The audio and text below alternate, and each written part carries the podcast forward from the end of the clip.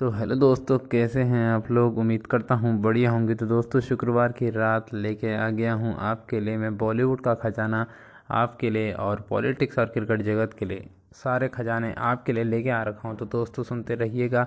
बॉलीवुड मसाला अगर अभी तक आपने फॉलो नहीं करा है तो दोस्तों, फॉलो कर लीजिए।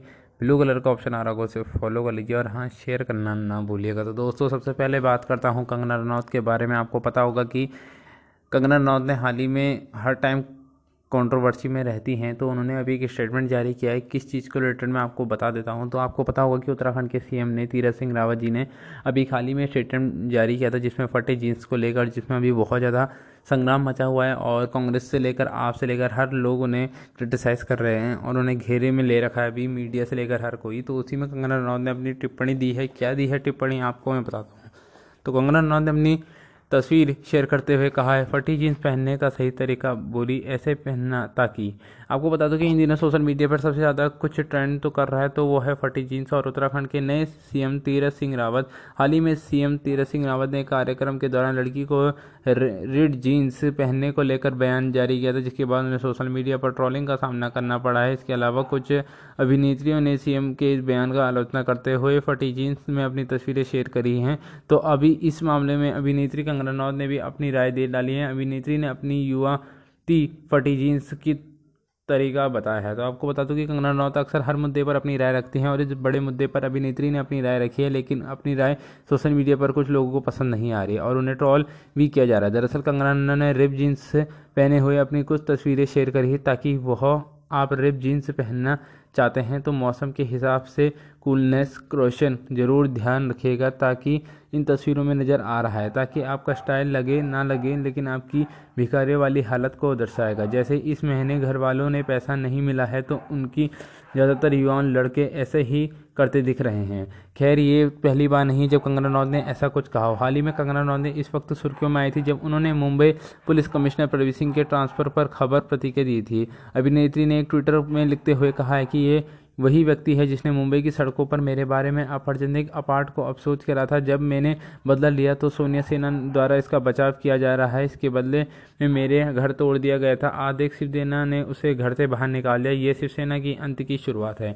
कंगना से पहले भी कई सेलेब ने सीएम तीरथ सिंह रावत के इस बयान पर अपनी प्रतिक्रिया दी है। तो वहीं महानायक अमिताभ बच्चन की नाती नवेली नंदा नंदी ने सीएम रावत के इस बयान पर गुस्सा ज़ाहिर करते हुए लिखा है, हमारे कपड़े बदलने से पहले अपनी मानसिकता बदलिए, मैं अपनी रैपिड जीन्स पहनूँगी, थैंक यू, मैं इसे गर्व से पहनूँगी।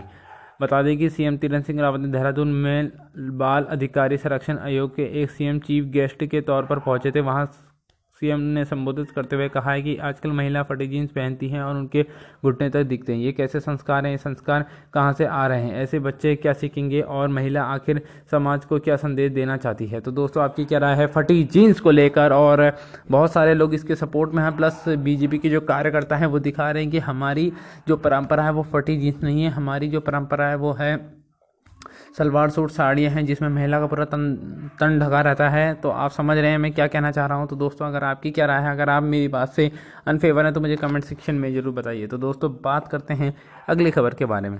तो दोस्तों, आप बात करते हैं बॉलीवुड से रिलेटेड एक और खबर में तो आपको पता होगा किसान आंदोलन से रिलेटेड एक खबर आ रही है कि किसानों ने के लिए वैक्सीन मांगने पर बॉलीवुड निर्देशक राकेश तगैत पर तजा कंसौर कहा हलवा है क्या? आपको बता दो कि देश में एक बार फिर से कोरोना वायरस का खतरा बढ़ रहा है। पिछले एक सप्ताह से कोरोना की काफ़ी मरीज़ पाए गए हैं। वहीं इसे लेकर सरकार लगातार टीकाकरण अभियान चला रही है। दूसरी तरफ़ किसान आंदोलन का विरोध कर रहे किसान नेता राकेश टिकैत ने प्रदर्शन कर रहे किसानों के लिए टीकाकरण की मांग करी है। इस पर बॉलीवुड अभिनेता और डायरेक्टर या, यानी कि अशोक पंडित का तंज ट्वीट सुर्खियों में आ गया है। राकेश टिकैत द्वारा आंदोलन किसानों के लिए टीके की मांग कर रहे लोगों की तरह तरह की प्रतिक्रिया दे रहे हैं। इसमें बॉलीवुड के निर्देशक भी शामिल हो गए हैं। बी टाउन के मशहूर डायरेक्टर अशोक पंडित ने भारतीय किसान यूनियन के राष्ट्र राष्ट्रपति राकेश टिकैत की मांग पर ट्विटर पर निशाना साधा है। उन्होंने लिखा है, हलवा है क्या?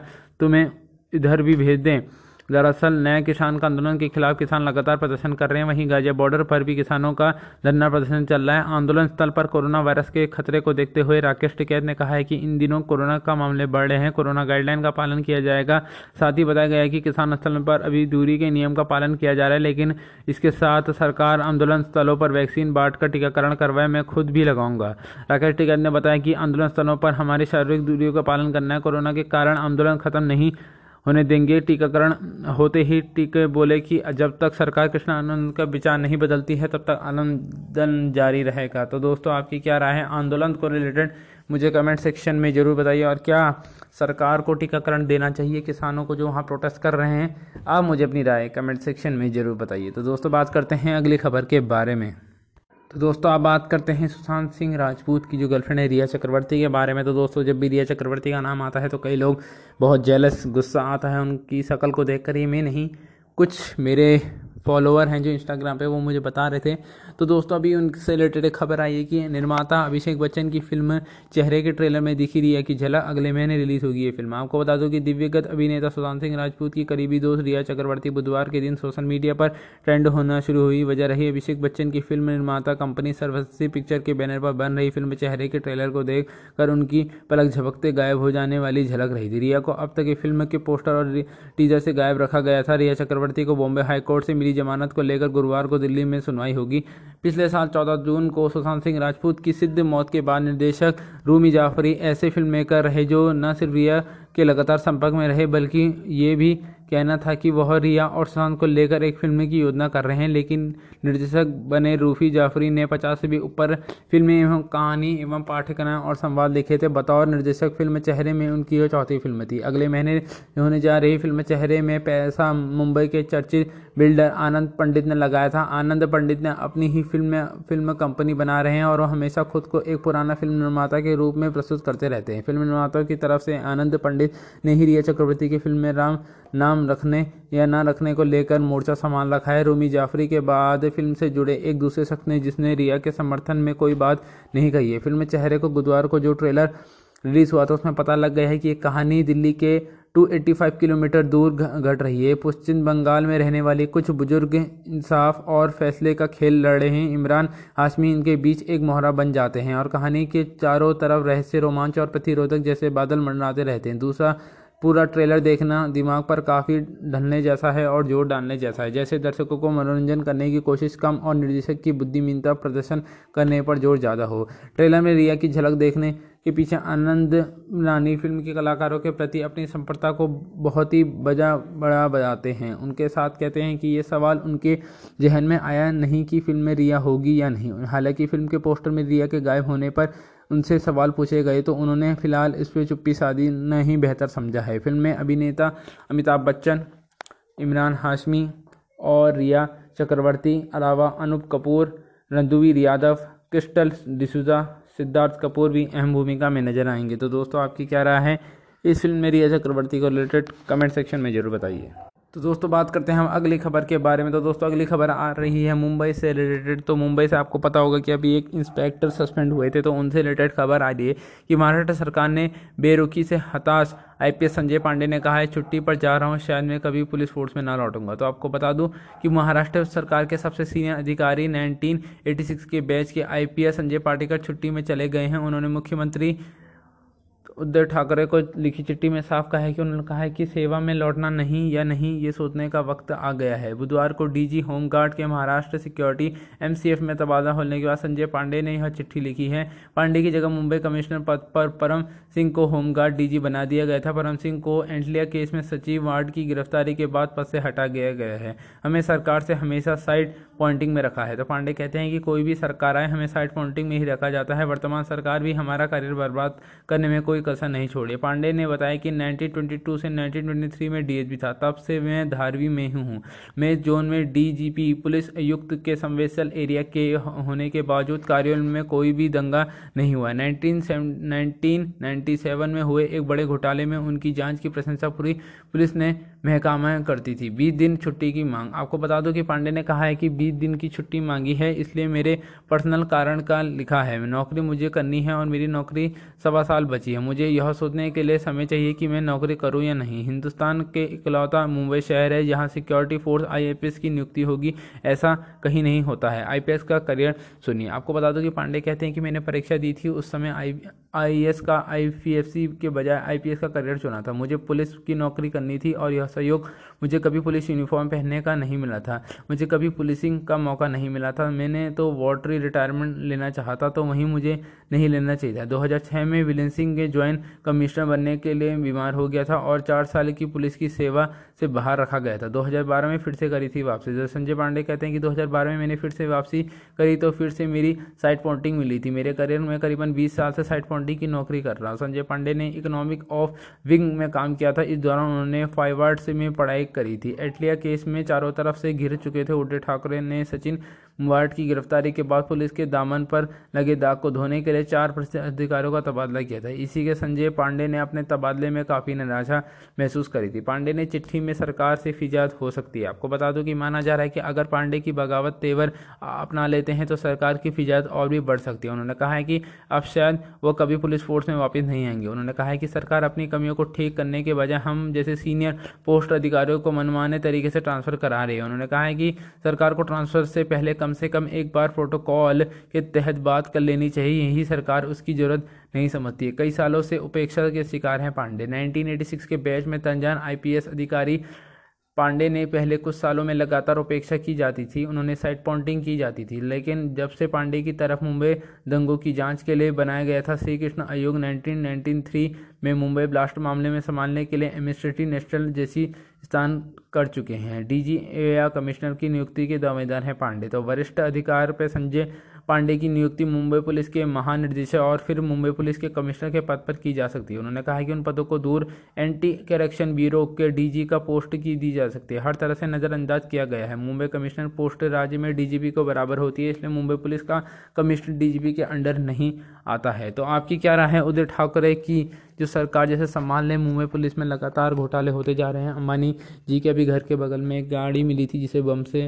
रिलेटेड और मुंबई पुलिस ने उसमें कोई इतना तगड़ा एक्शन नहीं दिखाया था, जिसके बाद से बहुत से लोगों पद से ट्रांसफ़र करा गया था तो आपकी क्या राय है उदय ठाकरे की सरकार के बारे में और उनकी नीतियों के बारे में मुझे कमेंट सेक्शन में ज़रूर बताइएगा। तो बढ़ते हैं अगली खबर की तरफ़। तो दोस्तों, कल का मैच जिसने नहीं देखा है, उनको बहुत ही सैड होना चाहिए क्योंकि क्या रोमांचक मैच था। एक से एक बढ़कर सस्पेंस था हर ओवर में और हर ओवर में कभी इंडिया में दबाव बन रहा था तो कभी इंग्लैंड में और लास्ट में साउदर ठाकुर ने जो बहुत ही बढ़िया बॉलिंग कराई थी। अगर आर्चर आउट नहीं होते दूसरे गेंद में तो क्या पता पॉसिबिलिटी थी कि इंडिया वो सीरीज़ हार जाता लेकिन इंडिया ने अभी भी कॉन्सिस्टेंटली दो दो की विनिंग हो चुकी है और फाइनल अभी खेला जाएगा, जो कि अब पता नहीं कब खेला जाएगा, मैं आपको अपडेट बता दूँगा, लेकिन कल से मैच से रिलेटेड एक खबर आई है, जो कि आपको सुननी बहुत इंपॉर्टेंट अगर नहीं सुनी है तो आपको सुननी ज़रूरी है। तो दोस्तों, आपको बताता हूँ कि विराट कोहली के बारे में। तो विराट कोहली ने चौथे टी ट्वेंटी सीरीज़ में आखिर में मैदान क्यों छोड़ा?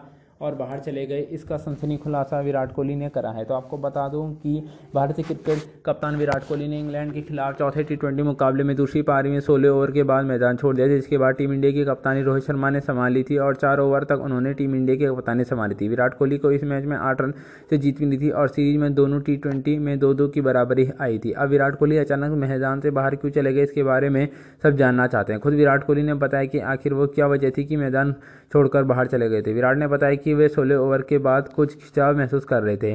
किसी संभावित चोट से बचने के लिए उन्होंने मैदान छोड़ने का फैसला किया। कोहली ने कहा है कि फील्डिंग करते समय एक गेंद को फ़ील्ड करने के लिए दौड़ रहे थे और मैदान में डाइव लगा दी थी, जिसके बाद उन्होंने गेंद को पकड़ लिया था, लेकिन सही स्थिति में नहीं थे, जिसके बाद आउटफील्ड छोड़कर आ गए थे। उनकी सी कॉल पर फील्डिंग करते लगे थे। आपको बता दो कि विराट कोहली ने कहा है कि अहमदाबाद में शाम को तापमान तेज़ी से गिरावट हुई थी। ऐसे में आपका शरीर भी हाइट हो जाता है और किसी की तरह की चोट से बचना चाहते हैं तो इस वजह से फील्डिंग छोड़कर ड्रैग आउट में आकर मैं बैठ गया था। इसके बाद विराट को, इसके बाद रोहित शर्मा ने कप्तानी संभाली और कप्तानी करते हुए जीत दिलाई थी। हालाँकि इसके बारे में उन्होंने कोई खबर नहीं आई है। विराट कोहली किसी भी तरह की चोट से ग्रसित नहीं थे। फिर भी वो पाँचवें मैच में उतरेंगे या नहीं, ये देखना होगा और दिलचस्पी होगी। आपको बता दें कि विराट कोहली ने चौथे मैच में रन बनाने में कामयाब नहीं रहे थे और वह सिर्फ़ एक रन बनाकर आउट हो गए थे। हालाँकि टीम इंडिया के सूर्य कुमार यादव ने जो कि डेब्यू कर रहे थे, पहली गेंद में छक्का जड़ा था और उसके दम पर उन्होंने 20 ओवर में आठ विकेट पे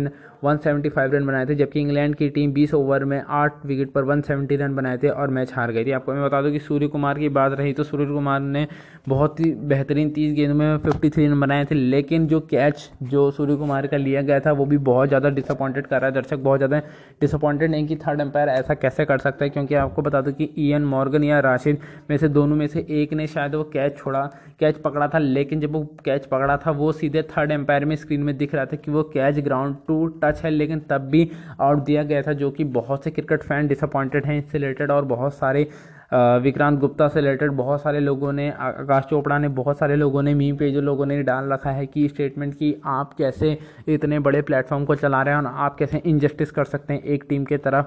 और वो जो कि अगर मान लीजिए अगर वो कैच वहाँ पर हो जाता और रनों का अंतर आ जाता, क्योंकि सूर्य कुमार यादव जब आउट हुए तो उस टाइम पे इंडिया उतने अच्छा स्कोर नहीं कर पाई थी। वो 189 से भी ज़्यादा स्कोर करती, क्या पता 200 से ऊपर स्कोर करती, जिस तरह के फॉर्म में थे, वो अप्रॉक्स तीन या चार छक्के मार चुके थे। और उसके बाद उनका विकेट जो चले गया था, उससे इंग्लैंड के शायद मैं कह सकता हूँ कि दस या बीस रन इंग्लैंड ने इंडिया के कम कर दिए थे। तो दोस्तों, अगली बार ऐसा नहीं करना चाहिए बीसीसीआई को देखना चाहिए कि क्या चल रहा है क्रिकेट में? क्योंकि अगर ऐसी एम्पायरिंग होते रही तो बहुत ज़्यादा इंडिया को मतलब आने वाले टाइम पे बहुत ज़्यादा दिक्कतें हो सकती हैं। मैं आपको एक और किस्सा याद दिलाता हूँ। 2019 का वर्ल्ड कप कौन भूल सकता है? वो एक ताज़ा दर्द था जब धोनी रन आउट हुए थे। उस टाइम पे जो धोनी रन आउट हुए थे, उस टाइम पे जो फील्डिंग थी, उसमें भी एक साइड में वो गलत थी, जो कि रन आउट भी गलत था और कुछ उसमें बॉलिंग का भी इशू था। हर टाइम ये, हर टाइम इंडिया के साथ ही होता है, कोई भी बड़े टूर्नामेंट में तो बीसीसीआई को देखना चाहिए और और अपने आईसीसी वालों को भी ये देखना चाहिए। तो बस दोस्तों, आज के लिए बस इतना ही। उम्मीद करता हूँ आपको न्यूज़ बढ़िया लगी होगी, जो मैं आपको प्रोवाइड करता हूँ। तो दोस्तों, ऐसी न्यूज़ के लिए सब्सक्राइब कर लीजिए बॉलीवुड मसाला को, ताकि आपको कोई भी अपडेट से ना छूट पाएँ। तो दोस्तों, आज के लिए बस इतना ही। उम्मीद करता हूँ अच्छी लगी होगी। तो आज के लिए बस इतना ही। तब तक के लिए खुश रहिए, व्यस्त रहिए, मस्त रहिए। जय हिंद, जय भारत। Tata, bye bye.